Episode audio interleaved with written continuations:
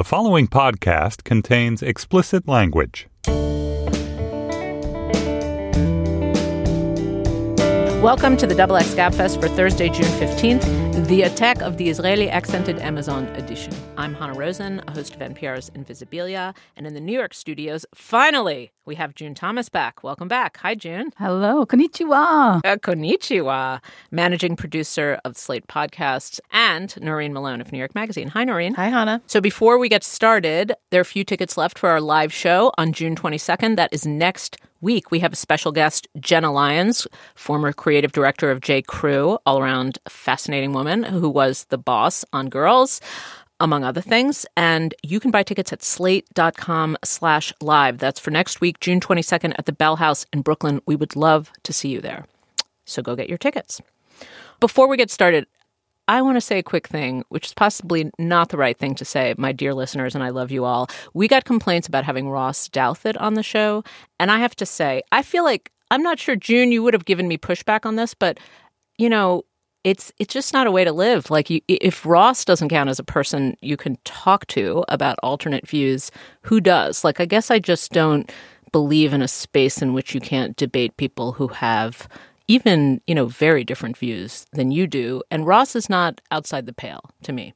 Anyway, Noreen, you have thoughts? I agree with you on that. I, I was a little surprised at how upset people were just by the fact of us having us, him on. I think what really upset people more was the abortion discussion and the fact that we didn't push back more against him. And I will say, at least for me, I'm not used to debating people on things like that really intensely. And Ross obviously was, right? Like he seems to spend a lot of his life debating with liberals. Um, and so I understand listeners wanting us to have done better, but but I kind of feel the same way that like I, I don't think the Gabfest is actually a safe space. And I think like I, I would, you know, be better in my opinions if I debated them more often than I do. Yeah, and the abortion that was a fair criticism, by the way. We kind of got into a heady discussion, um, and so didn't assert the basics, um, which to me are just, you know, among our listeners, kind of accepted and obvious. But that's probably not right. You should always assert the basics back to someone who's pushing back. So that's a fair criticism. But anyway, um, I hope to have him again. Actually, Yeah, we had fun, actually. yeah. I had fun. It was a, it was I love debates like that. It's it's like it makes you sharper, is my view. All right, well, let's get going on our show. We are going to start with Comey, the strange and unexpected fellowship between James Comey and victims of sexual harassment that arose during his testimony. Second is Wonder Woman, our new feminist icon, or maybe not. Uh, and finally, Theresa May, a segment in which June Brit explains to us about how we, the Americans, have corrupted British politics. That's not what's going to happen. Um, but um, but yes, June is going to teach us some things uh, about the fall, or maybe not quite fall, of Theresa May and uh, whether sexism played a role.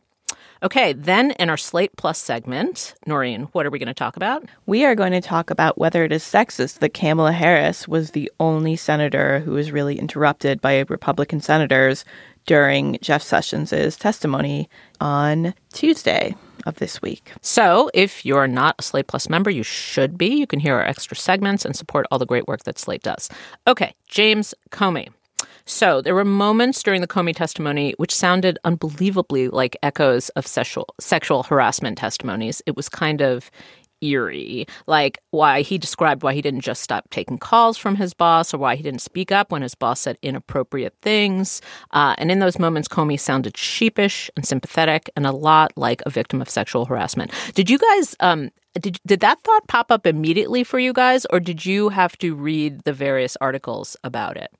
When he described like the body language between him and Trump or the various exchanges they they had that made him uncomfortable. Well, the day before the testimony, um, Comey released sort of a pre-written pre-written opening statement that was to me read like a psychosexual thriller like it was just you know spare prose and the grandfather clock in the corner of the room was was watching them so there there was something very keyed up about that writing that made me kind of start to see it that way. And then I saw people making that argument, and I was like, yes, that is exactly what he's describing here. This, you know, the words like that thing that we had, all the all the you know weird advances. It really did seem like it. Um. So so okay. Let's like some of the let's talk about some of the things that he said. right? So there was um, one of them was the the one where he said maybe if I were stronger, uh, what people people asked him why. It's the same question people always ask women Mm-hmm, in sexual harassment. This is the one that people mentioned. Why he did, you know, why he kept calling, like why he didn't resist, why he didn't say something in the moment. And he said, maybe if I were stronger, I would have. I was so stunned by the conversation that I just took it in. Like Mm-hmm. that. That those two sentences out of context sound amazingly like a sexual harassment moment.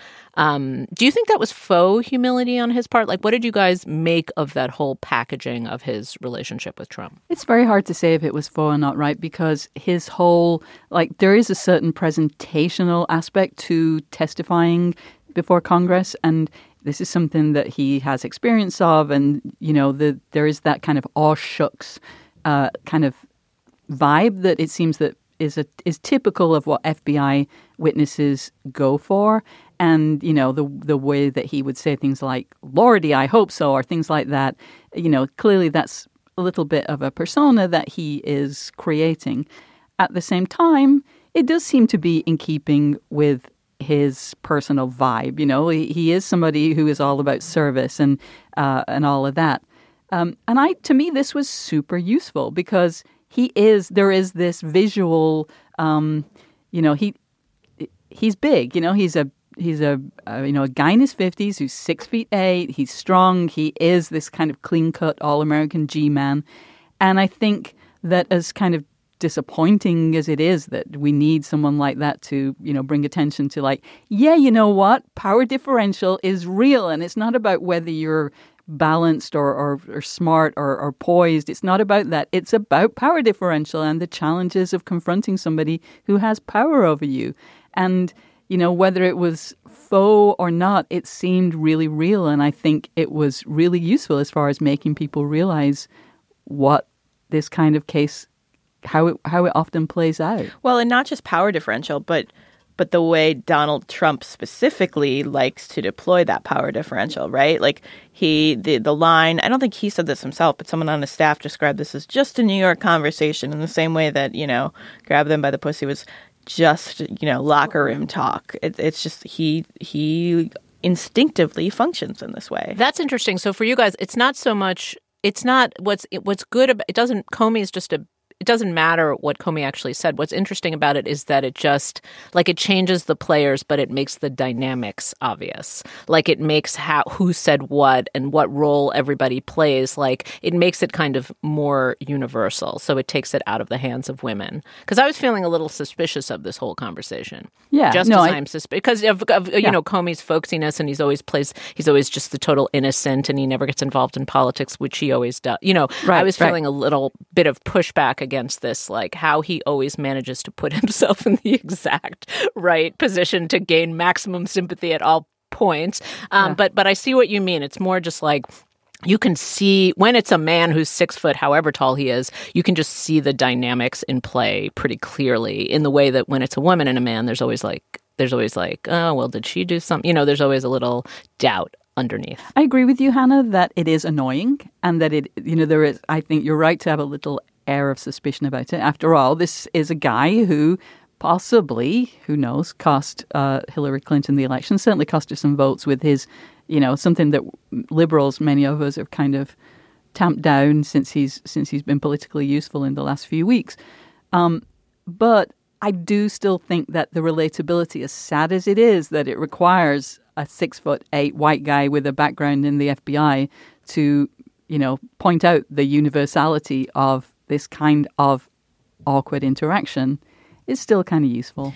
Yeah, and uh, you know, he, the stronger thing probably was calculated. To be clear, like he's not a victim victim of sexual assault. You know, like he's not dealing with trauma or anything like that. He is the director of the FBI who is playing a game of chess against um, uh, someone who may be be a lesser opponent, right? Like he took notes immediately after that meeting. He so maybe in the moment he was awkward about it, but I think his his interest was in not getting fired, right? Was in continuing in that position as long as he could because he felt he had an important role to play. So so, you know, the incentives are a little different. I, I got. I love like reading some of the responses is so sexual harassment. Like Donald Trump Jr. He's like, if you told Sessions you didn't want to be alone with Trump, why did you continue to take his calls? It's like it's like you could just literally do a lineup that like is this the Cosby trial or is this the Comey hearing? You know, um, and then even there's Susan Collins. Here's a woman who says, you know, you could have said, Mr. President, this meeting is inappropriate. You know, like if you take these things out of context, it's amazing how they seem like they come from that other world. For reals. I mean, one, and it's, it's funny. Somebody mentioned, you know, the way that he took these notes because he was, you know, freaked out by his interactions with Trump. And one of the things, because I was in a different time zone, um, I got an email that was kind of a roundup of the right wing responses to the testimony before I actually heard the testimony. and it was really interesting how people like, you know, Laura Ingraham were saying things like he's a drama queen he, you know, who makes notes like that? Somebody compared him to a 13 year old girl because it was like, oh, he's, he's, memorializing this meeting, you know, like scribbling in his diary. Like there was this sort of tone which made me so mad, but again felt useful because what were those responses? They were gendered responses. You know, they're essentially like he is this big butch guy, but that what they were trying to do was turn him into a little girl. And because, of course, that's the weakest thing a person could ever be. And it was like, you kidding me, you people? Like, come on. when you were saying that, honestly, this is not a thing to admit, but like what popped into my head was a picture of Comey in a short skirt. It's like, why did he wear that skirt if he didn't want him to? right. right. Why? I mean, John McCain was like, "Why did he close the investigation on the emails?" Remember that whole like line of questioning was so exactly no exactly. perfect victims. Speaking of short skirt, we'll go out on this. How did James Comey become a sex symbol during this whole thing? Like, how did he engineer that?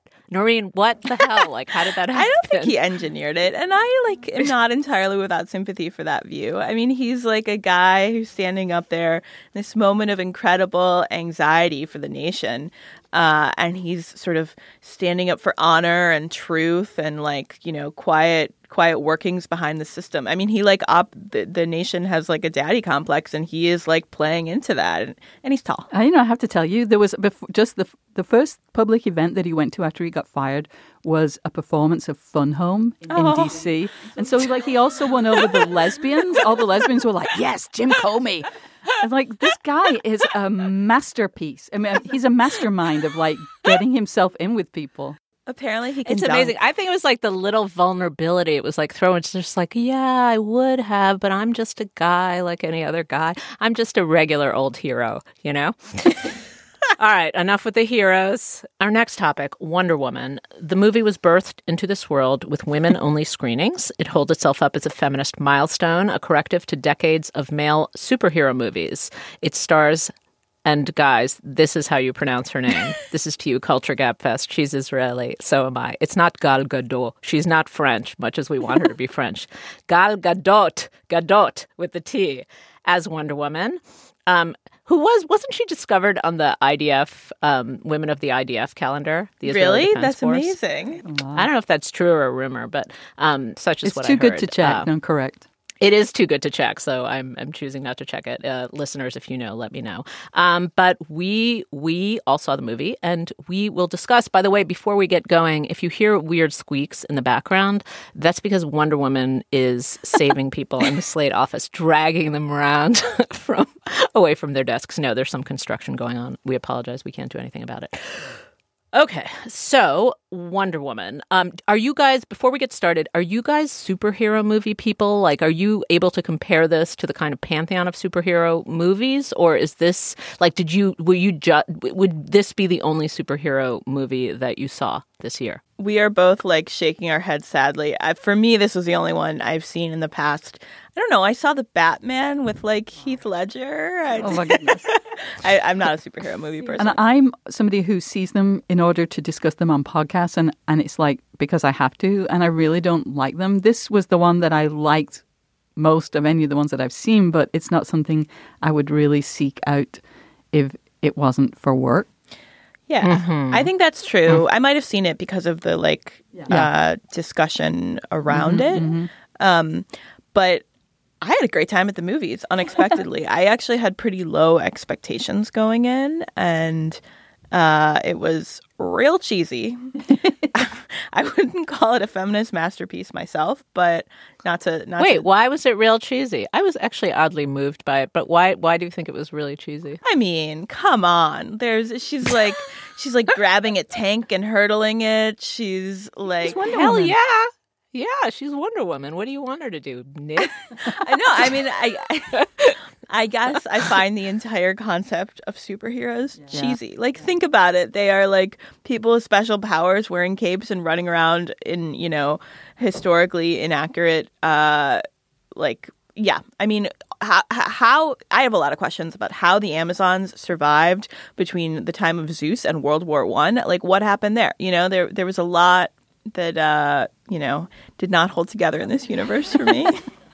See, I I did not find it particularly cheesy. I, you know, I thought it was fine. I I, I was disappointed somewhat because I, a lot of my not exactly friends, but like people I respect, you know, like TV or or movie critics. Um, who are also women were like, loved it, going to go see it again tomorrow, and I was like, yeah, you know, I liked it pretty well. It's the I liked it of all most of all the superhero movies I've seen, but it didn't do that much for me. But I was really surprised that the that they underplayed some of the emotional points. Like so one of the things that happens is that she leaves the island where she's grown up. She leaves all the people she knows, all the women, all her family, her entire you know, culture and forever. She can't go back. And that is not even given a beat of emotional resonance. And like, that's fucking tragic. Well, she's an Amazon. She doesn't have real emotions. But also, that's how superhero movies work. I mean, she's low on tragic compared to your average superhero. She's low on darkness and tragedy. She's beloved. She comes from a, you know, sort of loving home. She's got to make like some little sacrifice. Wait, you wanted the movie to be cheesier and sappier? Is that you wanted her to no, sort I of didn't break want down cheese. crying? I'm not crying for. I'm not crying out for cheese, but I would. I. I was. I was yearning for a bit more sap. Yes. Hanna, I want to know in this order what you thought of the Israeli accents that everyone was forced to adopt, and what you thought of the that. movie. I love the fact that they just like turned the Amazons into Israelis because she Yes. clearly has an Israeli accent. So they were like, we're just going to like norm the world around her accent instead of like forcing her to take accent lessons. We're just going to make the whole world have an accent like my mom. I mean, I just love that so much. So President Claire Underwood, also Israeli. exactly. Um, oh my god, I love that part so much. I I loved her naivete. Like I thought her mm-hmm. performance mm-hmm. was just like wonderful how they had her just kind of embody this utterly naive like i'm going to end all wars gal. Like i thought that was really effective. Like i don't know anything about the outside world. I thought she was great.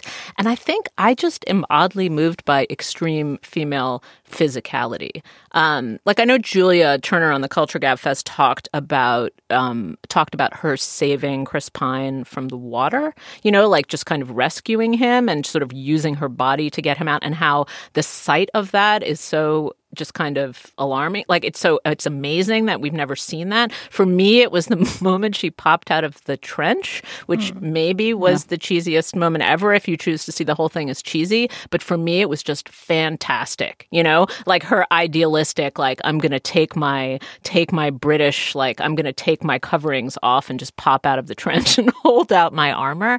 I actually dream about that moment. I thought it was just awesome and beautiful. I loved it. Maybe i've been watching like you know women versus tropes that Anita Sarkeesian. It's like that. It's like it's like I, I just um um and also my my perpetual fascination with sapiens and how like um how like there's the female like it is true that like female physicality is just like it just like brings us down. You know, it's like it's just like hundreds and millions of years of like being subjugated because we are not strong enough. And so I just love that moment. You see, but that was also her most naive moment. I mean, it, it's it is. I agree that it is like maybe the key event of, of certainly of the action sequences where you know we're we're all aware of this historical truth of you know trench warfare was horrible because it was a stalemate and no one could do anything and so people were just dying in trenches and you know just in horrible circumstances and they were just sat across from each other for years and dying you know in, in stupid ways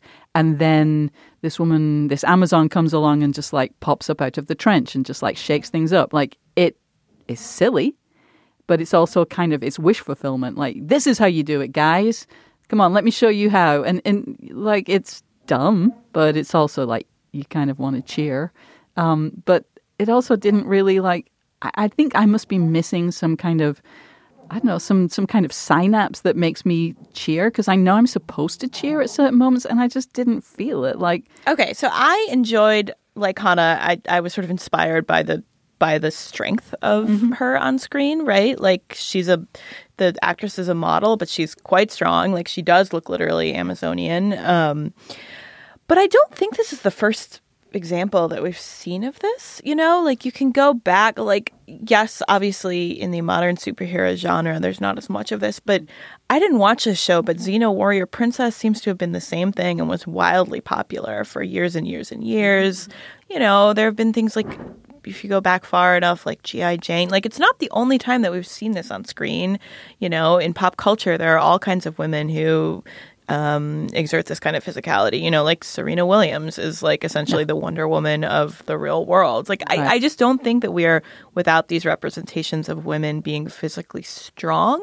And I'm and and so I'm a little um, hesitant at the way that, like, to me, viewing uh, equal representation in a superhero movie is like playing by the men's game. It's like instead of like trying to get our own dumb action movie, we should be trying to like get away from the dumb action movies that are even the feminist ones. Like this one was made so that like boys would go to it too. You know, like I she in also in addition to being um you know, super strong. She's super sexy, and that is not shied away from. You know, it's not like she's not leered at, but like there is nothing in this movie that a boy wouldn't like. All of his supporting characters are men for the most part in in the like actual action sequences. You know, so I just I guess I reject the premise that this is our great feminist victory of 2017.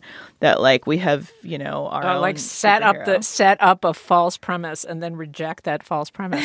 it's not like it's not the great victory, but it's you know it, we're we're only judging it against in the superhero movie genre in that narrow place. It's so funny you're taking the Wonder Woman position. It's like do we up do we overturn the entire order of war or are we just fighting? Yeah, let's this overturn the entire war? order because all we- I never go to the movies anymore because it's all like Avengers. Like I can't even keep track of what is you know what all these universes are anymore. The the movies are simply made for like a you know a male audience, and this is part of it. You get. I'm curious how the audience was when you saw it because um, mine was full of, you know, teenage girls, I guess. Oh, and- really? And, younger, and you know, and their moms and and family members uh, and some dads. But like, it really, it was striking how you know, and clearly it's been exceed, it's done exceedingly well at the box office. So Mm-hmm. you know, it's one of those things where it seems like once every year when the big women's movie does well, like, hey, women will go to see movies. Yeah, yeah. we know. I don't see why Right. you have to keep being figuring that out. Um, but I you know I'm not sure that apart from the kind of symbolism of you know women kicking ass and women being strong, which I know is not nothing, like the story felt like the whole backstory felt a little bit like not, not adult, but like not particularly appealing to teenagers. But maybe I just don't know teenagers. I know Hanna, your daughter is maybe a little old for this, but did she see it? Did she have a response? Yeah, we all went together and she liked it. Everyone liked it. But the but the you know Wonder Woman's backstory is famously um, lacking in darkness. Her origins are famously sexist. You can read Jill Lepore's book for the odd origins of Wonder Woman herself. Um, she does not have the typical superhero backstory, right? Like it's always thought of as being slightly light. Um, so there isn't the kind of fight of darkness and evil that there is, uh, you know, in the internal turmoil that there is. There's no like, it's not Jessica Jones, you know? Yeah. Um, if you want your dark superheroine, that's Jessica Jones. Um, Wonder Woman is clean. Um, so I, I don't know. I mean, I thought the island was, that was one of my favorite parts of the movie. Yeah, that Yeah, was yeah, yeah. No, I island. liked I mean, it that was but it felt awesome.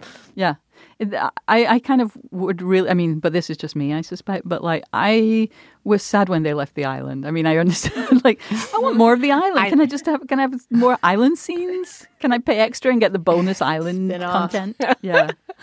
Ah. All right, so so in order to um in order to uh, bring back your sympathy for Wonder Woman, Noreen, why don't we talk about the male gaze on Wonder Woman, uh, the criticisms of some of the reviews, particular particularly the reviewer who works for your magazine, David Edelstein, who's a wonderful movie reviewer, but um, was highly highly criticized for his um, what's the right verb? Is leering too strong? Objectification. objectification. How about that's the academic word of Wonder Woman? Um, what do you what do you think? Yeah, well, we should say first of all that um, Wonder Woman was directed by a woman, Patty Jenkins, and so that you know the movie is literally uh, shot through the female gaze, not the male gaze, but it has been received um, with uh, with yes a certain a certain amount of uh, joy by male reviewers, um, and not about its feminist plot points particularly. um, yeah, I so David Edelstein wrote this review in which, among other things, Hanna he says that Israeli women are a breed unto their own, and he's you know like into them but terrified of them, and that's a line that got him a lot of anger on the internet. Um, Yeah, that's why I was like two thumbs up, David. Love it. Um, I so I think the problem with a review like that is like the proportion, right? Like um Willa Paskin wrote what I actually thought was a great sort of defense of uh, reviewing with your libido in hand. You know, It- that's a terrible metaphor, but um, but like you know, not being afraid to shy away from talking about the physicality of actors and actresses because that is so much of what they bring to the screen, and that like this actress in particular, yes, a lot of the movie was centered around like just her physical presence and you know not the way her face moves but the way her body moves and i think it is totally okay to talk about that but there was something about um the proportions or lack thereof in Edelstein's review that that to me was just like clearly wrong. But I but I do like the idea that, you know, um we should be able to What do you mean by wrong? Do you mean like old fashioned or Wrong. Okay, there's something was- about the sort of lustful response? Because I agree with you. Like it, it seems that people talk too little about the physicality of actors and actresses. Like they might be afraid to. Like it seems like, especially in some actors and actresses' performance, that's a big part of how. Not every one of them, but you know, a lot of them. Um, so in this case, was it just? It's it's not so much talking about the physicality as it is talking about your own subjective, personal, and possibly lustful response. Is that the issue? Yeah, I mean, wrong was the incorrect word to use, but uh, narrow-minded, perhaps. Um, just you know, there were there were a lot, a lot of things you could have talked about in this movie. I see. It was just that it was too it was too much about her, and it was like proportion is is where we'll end it. It it was proportionately too much about her. By the way, the the villain was a woman too, which I thought was an interesting choice. Not actually the villain with the capital T, but the but the kind of you know making chemical weapons uh, Syrian poison villain was. a the- woman. but was a, like a, beau- a beautiful woman with a ruined face. Um, Yeah. actually, a, a Spanish actress who has played a, a woman with a ruined face before in, in an Almodovar movie. Right. And the implication there was like, you know, she's been so twisted by like the response to her ugliness that she's mm-hmm. become more ugly inside than anyone. It was like, I mean, again, superhero movies are not overly complicated situations. Yeah. Yeah. I had a good time though. After all that, It was a hot day. The air conditioning was great.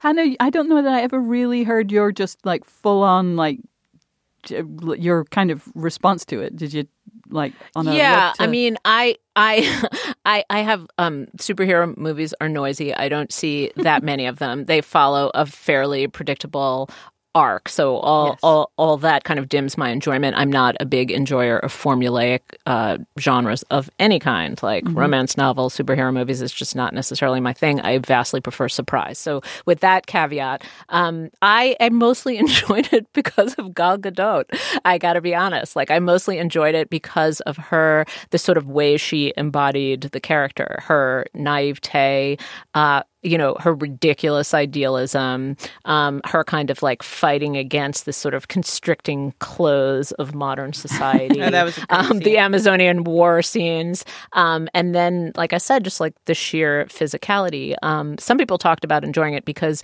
you get to lust for her love object which only men have gotten to do. You know men get to lust Yeah. for the love object of the superhero and put themselves in the place of the superhero winning the girl. Um it that didn't really work for me because uh, chris pine's not my type sorry he's like a very handsome guy but um not you know, I didn't. that wasn't that wasn't what was activated. I also loved the superhero movie in in the kind of historic setting. I mean that that I thought was really awesome too. You know, we're so used to like futuristic movies, but to set it literally in the war trenches, I thought was really cool. I liked it. So so you know, I just liked a lot about it.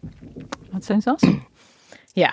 And it's also like it has a fun for the whole family feel. You know, like everybody liked it. Um people all the all the kids and cousins and people of all ages and grown-ups kind of dug the movie. So Sounds like you took over the entire cinema with the the whole with, with the Rosenplatz I brought all my family from Israel so they could see Gal Gadot in my neighborhood. Anyway, Right listeners, tell us what you think of the movie. If you thought it was junk and nonsense, or if you were moved by it, uh, moved by uh, by Wonder Woman. Our next segment, Theresa May. She is battling to hold on as Prime Minister of Britain after losing her majority in Parliament in the election last week. And a lot of people say it's because perhaps she was too dull. Dull.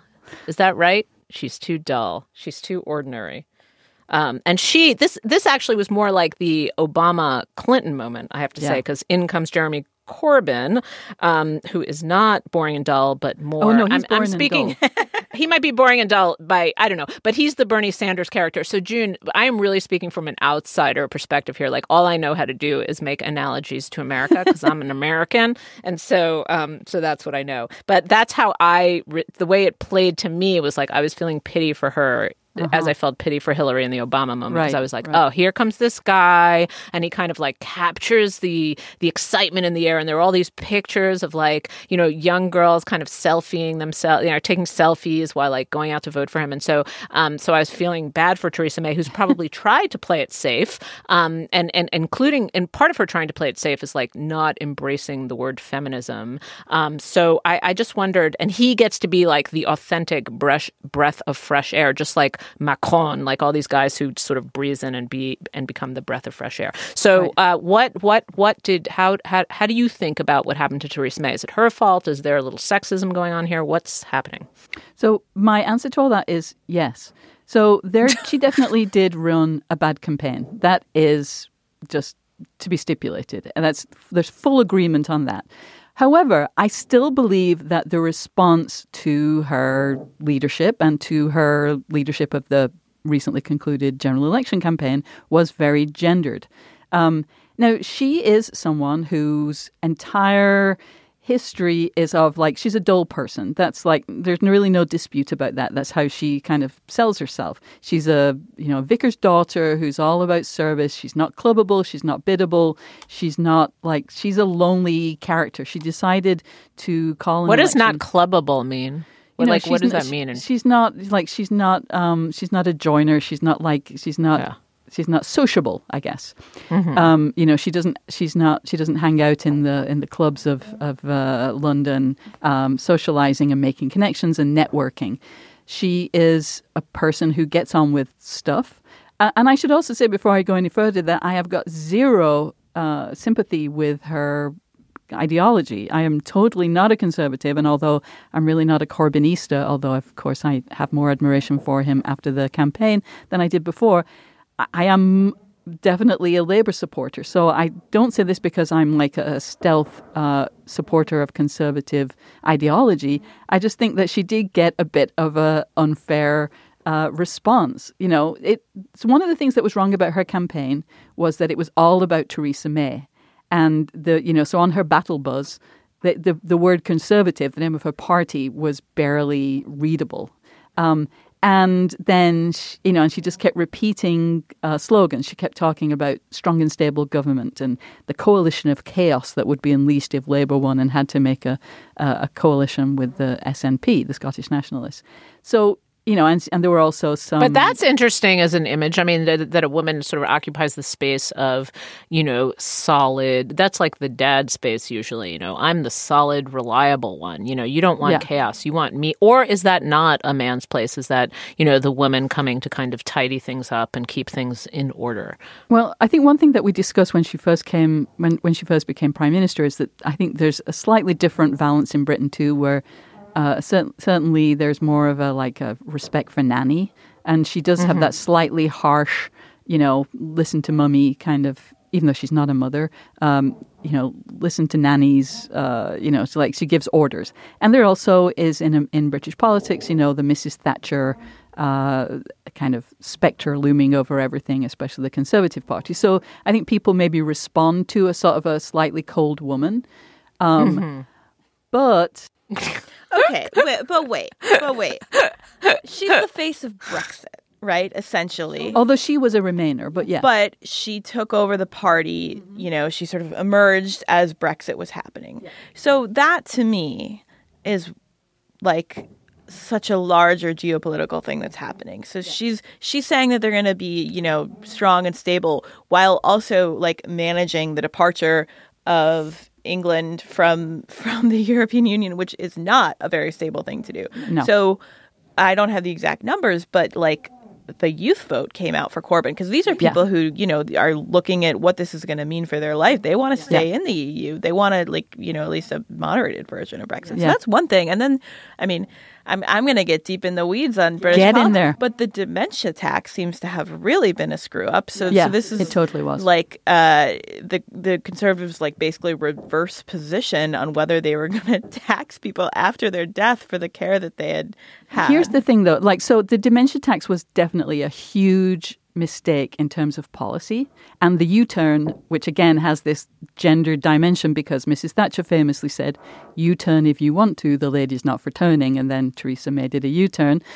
But the dementia tax by American standards is the most normal policy. Like the whole thing with the dementia tax is the taxpayers should pay for your long-term care rather than but paying out of your own income. political thing, she's alienated both young people and old people who are the conservative base. To me, that like yes, I'm sure that there was some sexist response to it. There was that amazing, uh, I don't know, Daily Mail cover that Yeah. referring to her and uh, Nicola Sturgeon. Nicola Sturgeon, a photo of them, you know, having a tete-a-tete, and they called it Legsit and wanted to know Mm-hmm. who had the better legs. Like obviously some sexism at play, but there is no way that that was the defining. Like you could make a case Yeah. that that Hillary Clinton's loss, the defining factor was actually, you know, a like form of sexism, maybe particular to Hillary Clinton, but definitely like had to do with her gender. But I, I just don't think you Yeah. can make a case for that. No. I'm not saying that it was responsible because she did absolutely lead. She she made herself the face of the campaign, and then she was a bad campaigner, and she did make some big mistakes, like the dementia tax. I think is, you know, um, if Americans if. Americans if Americans understood what it really was, they'd be like, yeah, of course you got to pay for your own care, but um, I still think that she didn't get away. She's been blamed for stuff in a way that if a man had been in her position, he wouldn't have been blamed. I think you're absolutely right about the youth vote, and in fact, I think that it's even more about the what really decided it and why the Conservatives are in trouble now is because the price of uh, houses, especially in London and the southeast, means southwest means that people, young people, can't get on the property ladder, and so like the whole thing about the reason people vote Tory is because they're kind of strong and stable homeowners, and now they're they can't become home homeowners uh, because of various things about London and you know becoming a all these people from outside Britain owning property in, in London and just putting pushing prices up, and that's changed everything. And that Jeremy Corbyn, for as much as people like me dismissed him, was really effective at appealing to young people. So yeah, it's not caused by it, but the way that everybody has, has pushed it on her instead of talking about other issues seems to me to be a gendered uh, response. Now, some other women, like one of the things that's really interesting in Britain is how many of the parties are led by women. Um, in fact, only the Liberal and or Lib Dem and uh, Labour Party have not had female leaders, which, like, so the more left and progressive parties have not been led by women and have rejected women candidates. But uh, one of the big winners was a woman, a, a conservative woman, Ruth Davidson, who's also a lesbian, who's the leader of the uh, Scottish Conservatives. Uh, and, you know, we should also mention that Theresa May is, has, is staying in power by making an arrangement with the, the, Dem- the DUP and Ulster Party, which is a very conservative, socially, and evangelical uh, Protestant party, uh, which is very anti LGBT, anti abortion. And so she's actually in a coalition of chaos herself now. I feel like the whole world is a coalition of chaos. Like everything yeah. is kind of seesawing and turning upside down. Like this is yeah. this is not a double X topic, excuse me, but it's like we are aligned. Like the alliances are shifting in a way which is possibly terrifying for us. But like you read about even Macron, and you're like th- this whole article about how he's recruiting kind of the most diverse mm-hmm. um, set of people France has ever seen to run for office, which is like a kind of an American thing, right? Like you don't really associate that with France. That's a kind of progressive tactic borrowed from us. I don't know. It just feels like we're all ping ponging off each other in bizarre and interesting ways. Yeah. You know? And I, I think that's right. And I think really ultimately that's why I do kind of have this feeling of sympathy with May because it really seems, again, this is something that we've talked about with Hillary Clinton, uh, with the woman whose name I've now forgotten who was running to be mayor of New York City.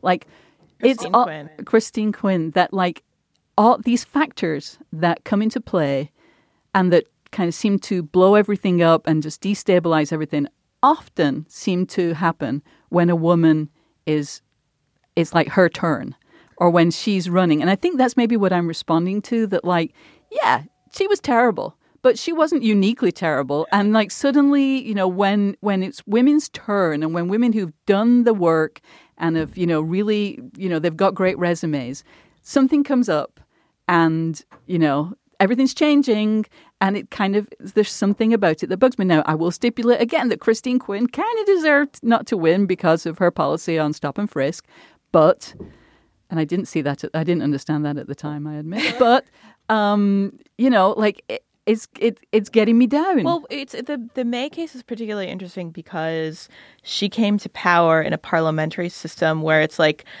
she wasn't she wasn't elected to that position right. of power by the people and then all of a sudden she's out front and center of this campaign and she's you know sort of facing an electoral referendum in the way that she hadn't had to to come to power she right. which to, she which she asked for yeah right exactly but like you know which is in some ways like a male kind of overconfidence but right. she all she had to do was convince the people she worked with all the time that she was and they were you know like i understand there was some kind of power struggle behind the scenes but they, yeah. they were willing to do it and the voters just weren't yeah. um, weirdly all of a sudden this is a topic for our future Gabfest. Um, there are all these good women, one of whom we're going to talk about, who mm-hmm. seem to be reasonable candidates for office here. Like you do feel like the kind of um, rage and resistance and kind of political activism of women is going to translate into something. I'm not a hugely hopeful, optimistic person by nature, but I feel that now. Like like soon, like there are all these women kind of bubbling up and presenting themselves as possible candidates. Don't you guys think that? Yeah, yeah. we should talk. I mean, Michelle Goldberg, I believe, had a big piece on Slate a few weeks ago called like you know the fear and hope of a female candidate. I think it was right something like that.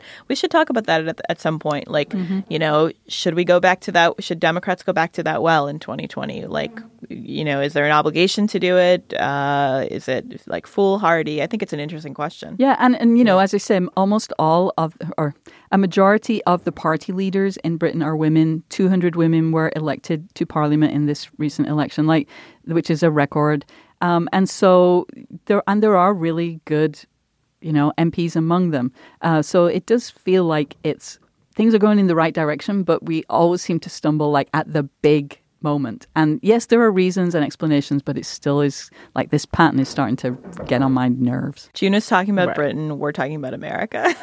yes, exactly. It's okay. It's, we it's love each other world, anyway. Uh-huh. It's all one big world. I was actually talking about Veep, where a woman did win. all right. Well, let's um, let's uh, on that note of cautious uh, bicoastal optimism, let's move on to our recommendations. Uh, June, what do you have for us this week from Japan? Pencils from Japan? No. Yeah, exactly. No, some amazing Japanese stationery that I brought home with me. But actually, I just wanted to give a little plug for the neighborhood that I stayed in, which really the thing that I loved to do most when I was in Japan was just to hang out in my neighborhood, which was the Nezu neighborhood of Tokyo. If you ever go to Tokyo, do not ignore Nezu. It's a great, it's it's the rare old neighborhood in Tokyo, and it's kind of awesome.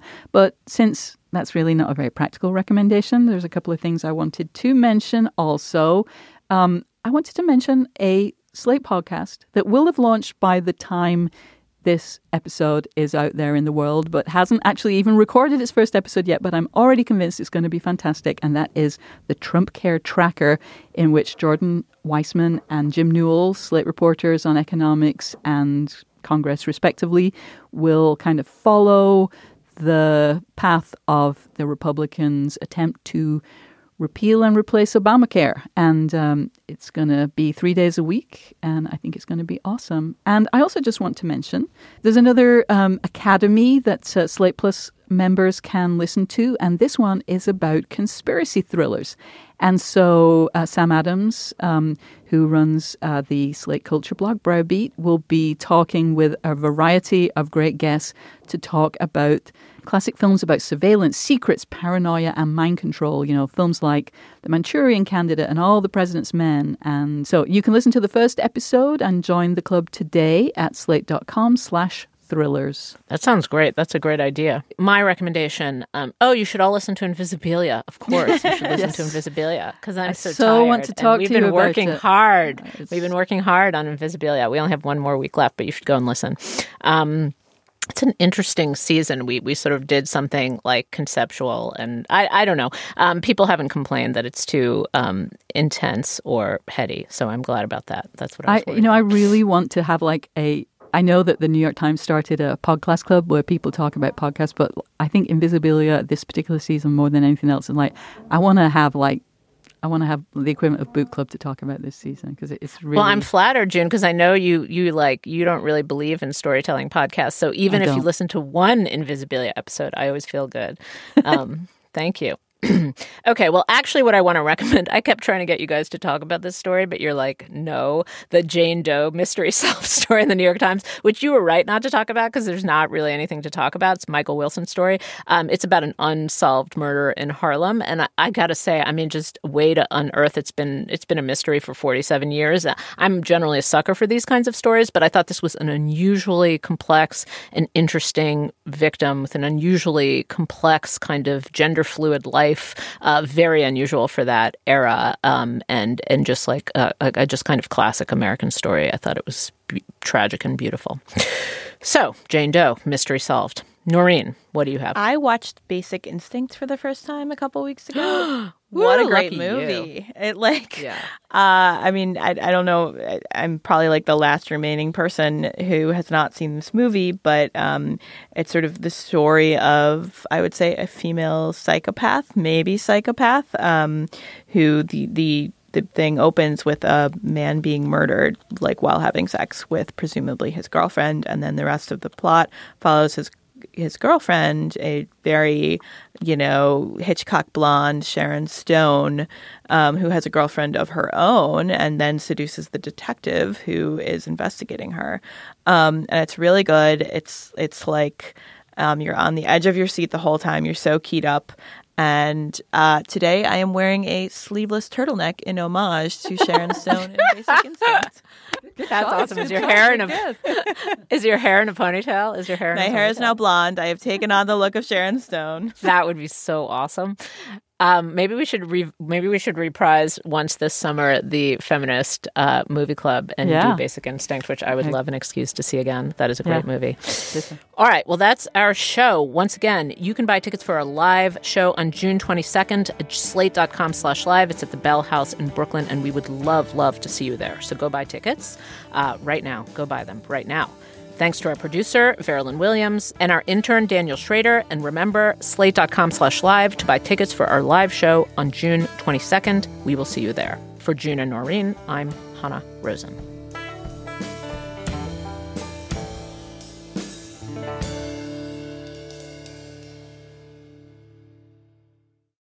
Without the ones like you, who work tirelessly to keep things running, everything would suddenly stop Hospitals, factories, schools, and power plants, they all depend on you. No matter the weather, emergency, or time of day, you're the ones who get it done. At Grainger, we're here for you with professional grade industrial supplies. Count on real time product availability and fast delivery. Call clickgrainger.com or just stop by. Grainger for the ones who get it done.